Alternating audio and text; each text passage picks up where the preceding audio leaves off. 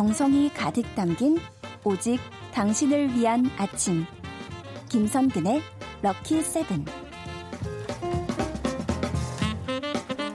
역사의 눈이 띄고 귀가 열리는 시간 반주원에 들리는 역사 눈과 귀를 이분에게 집중 한국사 강사 반주원 선생님 어서 오세요. 네 안녕하세요. 네, 김윤숙님처럼 반주원 선생님 기다리고 있어요. 아, 라고 네. 하시는 것처럼 저희 모두 기다리는 시간입니다. 네, 어, 너무 감사하고요. 네. 특히 네. 저 우리 김윤숙님께서 포인트가 리본이다. 예. 저 너무 감사한 게 어제 제가 이 옷 똑같이 입고 어디 갔는데 네. 어떤 분이 모란봉 악단이냐고.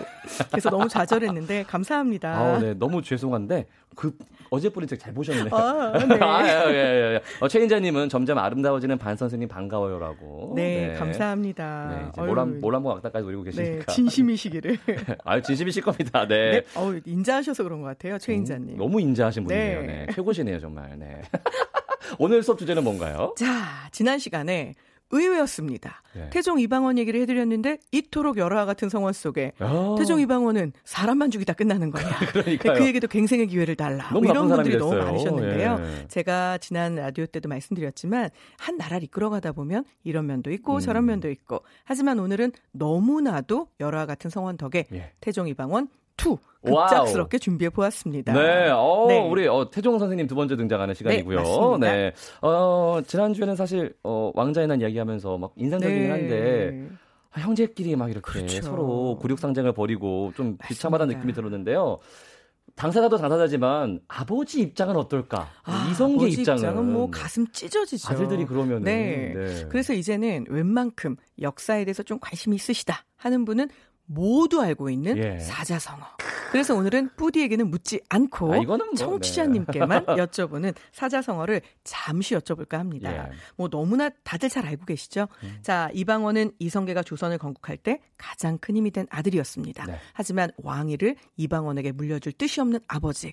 결국 이방원은 정말 마음에서부터 끓어오르는 분노를 느끼게 되는데요. 참. 이 과정에서 나이도 어리고 심지어 배다른 어머니에게서 나온 동생 방석이 세자로 책봉이 되죠.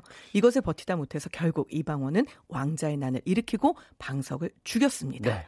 자, 이 과정에서 태조 이성계는 너무나 실망합니다. 예. 말씀하신 대로 형제 간의 고륙상장이라니 있을 수 없는 일이잖아요. 그렇죠. 결국은 왕위를 거머쥔 사실은 태조 이성계의 눈으론 약탈한 셈이라고 음. 보였겠죠. 태종 이방원을 한양에 남겨두고 태조 이성계는 함흥으로 떠나버립니다. 네. 그런데 아버지가 살아계신 상태에서 상황이 되셨는데 함흥으로 가버렸습니다. 네. 나를 인정해주지 않으면 이 세상 누가 날 인정해주겠습니까? 좀 거시기 한 거죠. 네, 예. 그래서 함흥에 사람을 보내서 아버지 좀 돌아오십시오. 한양에 오셔서 저 음. 아들 태종 이방원 이제 왕이 되었다고 인정 좀 해주십시오. 이렇게 끊임없이 신하를 보냅니다. 네. 그러나 그 신하들은 모두 함흥에 도착하자마자 이성계에 의해서 목과 몸이 분리되는 지경에 이르게 되죠. 네. 네. 자, 그래서 함흥으로 간 이 당시 신하들의 벼슬은 차사였습니다. 네. 차사는 왜 돌아오지 않을까?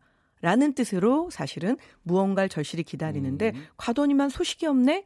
기다려도 기다려도 오질 않아. 이럴 때 우리 네 글자 뭐라고 할까요? 예, 지금 네. 뭐 게시판에 어 그 이성계는 떠났습니다 때부터 네. 네 미친 듯이 올라오고 있네요 네, 정말. 맞습니다. 예. 그래서 제가 청취자님들께 잠깐 시간 드린다고 했는데요. 네. 이미 많은 시간을 드린 것 같죠. 충분히 드렸나 봅니다. 빽빽합니다 지금 네. 게시판이.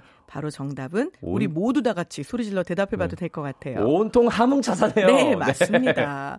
아 너무 좋은 게요. 우리 청취자님들의 답은 제가 함흥차사하지 않아도 돼서 바로바로 답이 올라오니까 네. 정말 좋습니다. 그렇습니다. 네, 냉면 생각도 나면서 네. 네. 근데 사실 이 태조 이성계의 마음이 이해가 돼요. 되죠. 이런 상황이 네, 그럼요. 네. 사실은 이방원이 미웠다기보다는 이런 일이 벌어질 수밖에 없는 상황이 너무 슬펐을 예. 거고 또 그 상황 속에서 죽어간 아들들이 너무 가련해서 그러니까요. 마음에 박혔겠죠. 네. 아마도 그 탓이었을 겁니다. 자, 실제로 이방원이 형제와 신하를 죽이고 귀양을 보내고 임금이 된 후에 태종은 보기 싫어했다고 했잖아요. 그렇죠. 하지만 함흥차사를 계속 죽일 수는 없었습니다. 예. 결국은 다시 돌아오게 되는데요. 어머나. 자, 이렇게 해서 사실은 돌아오고 있는 이성계. 우여곡절 끝에 이성계는 한양으로 돌아오고 그 이성계를 본인이 태종 기다리고 있어야 되겠죠. 아버지가 오시니까. 그래서 이제 차양을 멋들어지게 치고 예. 천막 안에서 왕이니까 예. 아버지를 기다립니다. 그런데 이성계는 당대 최고의 무인 출신의 왕인 거 그쵸. 알고 계시죠? 예. 그 이성계가 이방원을 보자마자 활 시위를 당겨버립니다. 네. 그런데 태종은 아까 말했던 천막을 세울 때 기둥이 있어야 세웠겠죠. 예. 그 기둥 뒤로 몸을 피합니다. 아. 사실상 이 화살은요, 결국은 예, 태종 이방원의 몸을 뚫지 않고 지나쳤다라고 하는데요. 음. 한편으로 생각하면 정말 맞으라고 쏜 걸까요? 그건 아닐 수도 있겠죠. 예. 어찌되었건 이 일 때문에 결국은 살곧 이라고 하는 지명이 만들어지게 됩니다. 아. 네, 지금으로 따지면 현재 중량천 하류에 한양대학교 부근 성수도 방면, 그 성수동으로 가는 네네네. 그 맞닿은 길 있잖아요. 예, 예, 예. 그 이어지는 부분에 실제로 살고지라고 하는 지명 이름이 붙게 되는데요. 화살 모양의 지형을 하고 있다고 합니다. 아하. 그래서 이 이야기와 더불어서 이름이 붙었고요. 이긍익의 연려실 기술에 보면 이 네. 부분이 좀 더 자세히 기록이 되어 있습니다. 예, 어우, 이긍익 선생님도 이름 오랜만에 듣네요. 되게 네, 오랜만에. 그렇죠. 네. 네, 오랜 친구처럼 반가운. 아, 근데 일단 한양으로 왔으니까 또 이성계는 네. 그래도 나중에는 어쨌든 이방원도 아들이잖아요. 그렇죠. 화해를 하지 않았을까요? 그렇죠. 화해를 네. 하죠. 화해 아닌 화해를 하게 되고 네네. 그리고 이제 아버지가 사실 정치적인 영향력을 일정 부분 계속 행사했기 때문에 또 한편으로 태종 이방원은 그 부분도 힘겨워합니다. 아. 그런데 이 과정 속에 자 태조 이성계는 미워할 만큼 미워하고 필요에 의해 화해했습니다. 예. 그런데 아까 왕자의 난으로 죽었던 방석 그는 이방원과는 배다른 형제라고 했잖아요. 예. 그렇다면 방석에게도 어머니가 있었겠죠. 그렇죠. 네, 바로 이 어머니 실제로 이 신덕 왕후인데요. 문제는 신덕 왕후 강 씨는 처음에 그러니까 우리가 알고 있는 왕자의 난이 일어나기 전 네. 본인이 낳은 아들인 방석이 세자로 책봉되기 이전에는 태종 이방원을 좋아했다고 합니다. 오. 왜냐하면 태종 이방원 이 집안 최초의 급제자였던 거 제가 말씀드렸죠. 예, 예, 예, 예. 문과 급제자. 네. 와 그래서 늘 사실은 이 왕후가 그런 얘기를 했다고 해요. 내 아들은 왜 너를 닮지 않았냐. 아. 그러니까 글 읽는 소리가 너무 낭낭해서 항상 이방원이 글을 읽고 있을 때면 그 앞을 지나가고 있던 신덕왕후 강 씨가 나의 아들이 저런 소리로 글을 읽는다면 얼마나 좋을까. 아. 그래서 참 예뻐했다고 합니다. 그럼 이방석한테 왕후 강 씨가 네. 니네 형 반만 좀 닮아봐. 아, 그랬을 수도 네. 있겠네요. 그런데 문제는 자 이제는 상황이 달라졌습니다. 예. 아무리 예뻐해도 배다른 자식이었었죠. 그런데 문제는 나의 아들을 죽였습니다. 아, 그러면 이제... 자 이제 신덕왕후 강 씨는 당연히 이방원과 원수, 원수. 척을 지게 되겠죠. 네. 이방원도 신덕왕후 강 씨를 미워합니다. 그래서 둘의 사이는요 걷잡을 수 없이 벌어지게 되는데요. 에이. 아버지와는 화해를 했지만 이제 본인의 어머니는 돌아가셨고 신덕왕후 강 씨가 왕후의 자리에 올랐습니다. 하지만 예. 인정하고 싶지 않은 거죠. 결국은 이 일이 어디까지 번지게 되느냐? 우리가 알고 있는 신덕왕후 강 씨를요 태조 이성계가 엄청 사랑했다고 합니다. 그래서 어, 예, 신덕왕후 강 씨가 죽은 후에 음. 그 신덕왕후 강 씨의 무덤을 굉장히 정성 들여서 꾸며줬다고 해요. 오. 정말 당대 최고의 석공을 제주도에서부터 불러오고요. 네, 이렇게 해서 아주 근사하게 꾸려줬는데 예. 문제는 그 근사하게 꾸려준 곳이 한양 안에 있었습니다. 있었습니다. 예, 있었습니다. 네. 그런데 문제는 자 이제 태조 이성계가 죽고 언젠가는 그 태조 그렇죠. 이성계의 무덤을 어딘가에 만들어야겠죠. 그렇죠. 그런데 이방원은 고민합니다. 자신의 어머니였던 왕후한 씨는 개성 땅에 묻혀 있고 예. 지금 새 어머니가 된 신덕왕후 강 씨는 사실은 지금 한양 땅에 묻혀 있는 네. 거죠. 현실적으로 보면 태조 이성계의 운구를 해서 개성까지 간다. 아니 될 일입니다. 예. 왜냐하면 지금 개성에 있던 고려 권문세족의 힘을 누르려고 한양으로 천도한 음. 거잖아요. 그런데 조선을 세운 내 아버지 이성계의 시신을 다시 개성 땅에 묻는다? 이건 상징적으로 오히려 그렇죠. 그렇죠. 예. 개성에 있는 귀족들을 붕업시킬 수 네. 있기 때문에 안 됩니다. 그런데 신덕왕후 강 씨에게 옆자리를 그, 내어주고 싶지 그건 싫은 거죠. 거죠. 네, 네, 결국 태종 이방원은 명령을 내립니다. 예. 우리 아버지가 묻힐 자리를 다시 알아갖고 와라. 가로 열고 한양 빼고 가로 닫고 이런 뜻인 거죠. 결국은 구리, 지금의 구리에 태조 이성계의 무덤이 만들어지게 된 것은 그런 사연이 있고요. 네. 여기에서 태종 이방원은 또 한 번 본인의 폭발적이고 정열적인 기질을 훅 한번 부려서 쏟아붓게 됩니다. 바로 어떤 일을 하냐면. 광통교라고 하는 다리가 있습니다. 광통교요? 지금의 종로 청계천 일대에 가면 아, 광통교가 아직도 예, 예 남아 있는데요. 예. 이 광통교가 사실은 흑으로 만든 다리여서 네. 여름에 비만 오면 쓸려 내려가고 다음에 또 만들면 아. 또 쓸려 내려가고 백성들은 너무 힘들었겠죠. 그렇죠. 그래서 돌로 이 다리의 일부를 보수를 하자 이렇게 네. 된 거죠. 그 돌 어디서 가져왔을까요? 어, 갑자기. 네. 어, 돌이요? 자, 신덕왕후 강씨의 무덤을 만들 때 태조 이 성계는 제주도에서 네. 석공을 불러다가 예, 예. 정성을 다했다. 기억나십니까? 네네. 그 무덤 꼴 보고 싶지 않겠죠. 자, 그래서 설마... 모든 왕의 무덤과 왕비의 무덤이 다 지금 한양 사대문 밖에 있는데 예. 어찌 강 씨의 무덤만 한양 사대문 안에 있냐? 사대문 밖으로 내보내라. 그래서 지금의 성북동으로 내보냈습니다.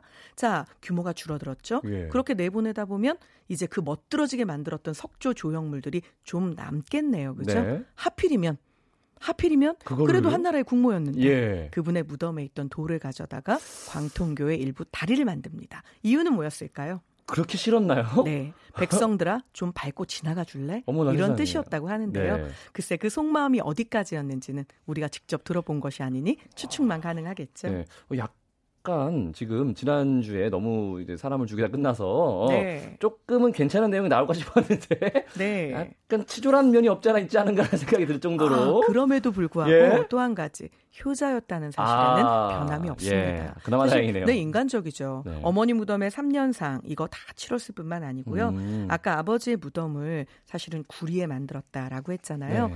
보통 왕의 능입니다. 뭐 왕릉이 아니라 할지라도 우리 무덤 위에는 어떤 것으로 옷을 입히나요? 때를 입힌다라고 잔디, 하죠. 잔디. 그렇죠. 잔디, 예. 그런데 우리 태조 이성계 무덤 위에는요. 네. 이방원이 직접 명령을 내려서 억새풀로 때를 오, 입힙니다. 이유는 뭘까요? 억새를 좋아하셨나 보네요. 아, 맞습니다. 네. 함흥에 가 있던 이유, 바로 이성계는 함흥 출신인데요. 네. 이성계가 고향 땅을 그리워했던 마음을 그대로 담아서 아. 그 고향의 가장 멋진 그 경치를 펼쳐줬던 억새풀을 아버지의 무덤 위에 덮어드립니다. 예. 효자입니다. 아, 정말. 알 수 없는 인물이네요. 우리 아, 태종 정말 어려운 인물이에요. 네. 어, 근데 너무 매력적이지 않으세요? 그러니까요. 까면 깔수록 양파처럼 이것도 나오고 저것도 나오고. 이게 원래 사람이 다 이렇겠죠. 뭐 좋은 면도 있고 아, 나쁜 면도 있고 그렇지만 그게 좀 어, 되게 극명하네요. 그렇죠? 네, 좋습니다. 자, 반전에 들리는 역사 함께하고 계시고요. 태조 이방은 오늘 두 번째로 짚어보고 있습니다. 어, 알면 알수록 파란 만장한 인물인데. 네. 예. 어, 건국 초기의 왕인 거잖아요. 어쨌든 그렇습니다. 이, 네, 3대인가요? 3대라고 해야 되나요? 3대라고 하는 게 맞죠? 네. 네. 야망이 또 컸으니까 업적이 많았을 것 같아요. 열정적이니까. 업적이 너무나 많은데요. 네. 그 중에 몇 가지만 짚어보자면 이 사람이 정말 평생을 얼마나 혼신의 정열을 기울여서 왕권을 강화하고 음. 또 새로 생긴 나라이다 보니 나라의 기틀을 다지고 예. 사실은 그것들이 잘 되어야 또 백성도 편안해지는 거잖아요. 그렇죠. 이 부분에 얼마나 중점을 뒀는지 저는 사실 아까 이런 말씀하셨죠. 참 양파 같은 인물이다. 네. 그런데 이런 면도 저런 면도 있는 것 같다. 한쪽으로 보면요. 정말 신념에 투철했던 인물 그리고 한 방향이 정해지면 그거 외에는 돌아보지 않았던 그런 인물이라는 생각도 듭니다. 아, 추진력이 최고네요. 네. 네. 자 예를 들자면 우리의 로켓 추진력 태조 네. 이방원은 실제로 개인이 거느렸던 사병을 전부 협파해서 없애버립니다. 와 대단하네요. 네. 네. 근데 이 당시에 사실 나라를 새로 만들면서 공신들도 많았을 그러니까요. 거 아니에요. 그런데 좀 단적으로 비유를 하자면 공신들 불러놓고 자 지금부터 중앙 정계에 남아있지 않고 지방으로 갈 사람 다 내려가라. 그럼 내가 너네 죽이지 않는다. 평생 자자손손 먹고 살 수 있는 땅을 주마. 중앙 정계 그대로 남아 있겠다고? 그렇다면 네 목숨 보장 못한다. 사실 공신들을 척결해야만 왕권이 강해지는 그럼요. 건 기정사실이잖아요. 네. 그일 때문에 바로 사병 혁파 이거에 큰 기치를 내걸었던 거고요. 노비 변정도감 이거 사실 고려 말에도 있었는데 그걸 또 다시 부활하여 제도로 삼습니다. 네. 억울하게 노비가 된 사람 음. 다 풀어주고요. 사실은 억울하게 빼앗긴 땅 이것도 돌려주고 이거는 노비를 일반민으로 만들어서 세금, 세금 내고 군대 오게 하는 예. 그렇죠. 이거에도 도움이 되고요. 네. 무엇보다 양반 관리들의 사실은 세를 줄일 수 있는 아주 좋은 방법이죠. 예. 하지만 이 모든 것에도 불구하고 최고로 쳐주는 또 한 가지 업적이 있습니다. 아, 또 있어요. 네. 네. 조선은 국정을 총괄하는 최고 기구가 어디일까요? 우리 뿌디, 뿌디만. 아, 국정을 총괄하는 최고 기구. 의 정 의정도감. 의정부. 어, 의정도감. 네, 새로운 얘기. 예, 자, 의정부. 바로 의정부인데요. 아, 의정부. 예, 예. 이 의정부에게 아, 일을 네. 시키지 네. 않고요. 그 밑에 있던 이호 예병 형공 6조죠. 예. 이 6조에게 직접 다이렉트로 왕이 명령을 떨궈 버립니다. 오. 어. 그러니까 나에게 반기를 들거나 다른 이견을 제시하지 마라. 내 알아서 하겠다. 네. 이런 얘기죠. 바로 육조 직계제인데요.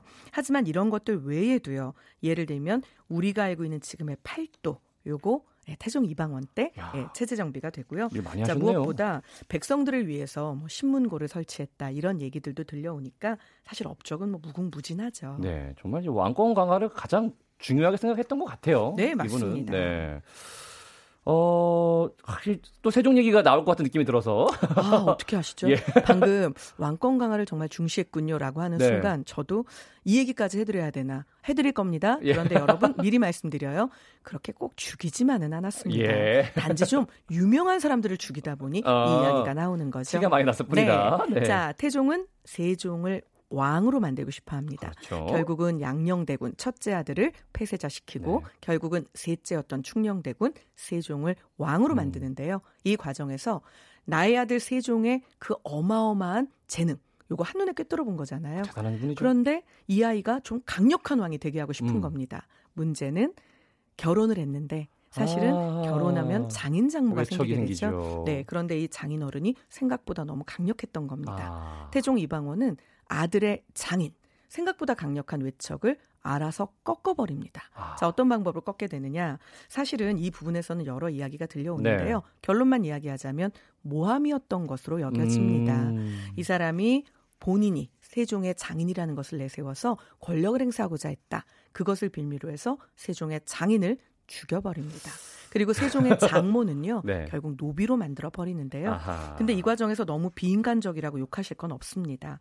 사실 세종이 결혼을 했으니까 이게 장인 장모가 있는 음. 거죠. 소원 왕후인데 자신의 며느리는 건드리지 않습니다. 그리고 뭐라고 얘기하냐면 네. 내가 너는 편히 밥 먹을 수 있게 약속한다. 음. 그리고 며느리에 대해서 당연히 장인이 영모죄로 잡혀서 죽었으니까 며느리도 없애야 한다. 그런데 이 부분에 대해서 다시 얘기하지 말아라. 출가 외인이다. 나의 자녀다. 라고 해서 끝까지 보호해 줍니다. 네. 아, 정말 태종 얘기 계속하고 싶은데 또 시간이 다 됐어요. 네. 예, 너무 아쉽습니다. 그러나 여러분 쓰리는 없습니다. 그러니까요. 오늘까지 네. 두 시간에 걸쳐서 이 방언에 대해서 알아봤습니다. 선생님 감사합니다. 네, 감사합니다. 광고 듣고 올게요.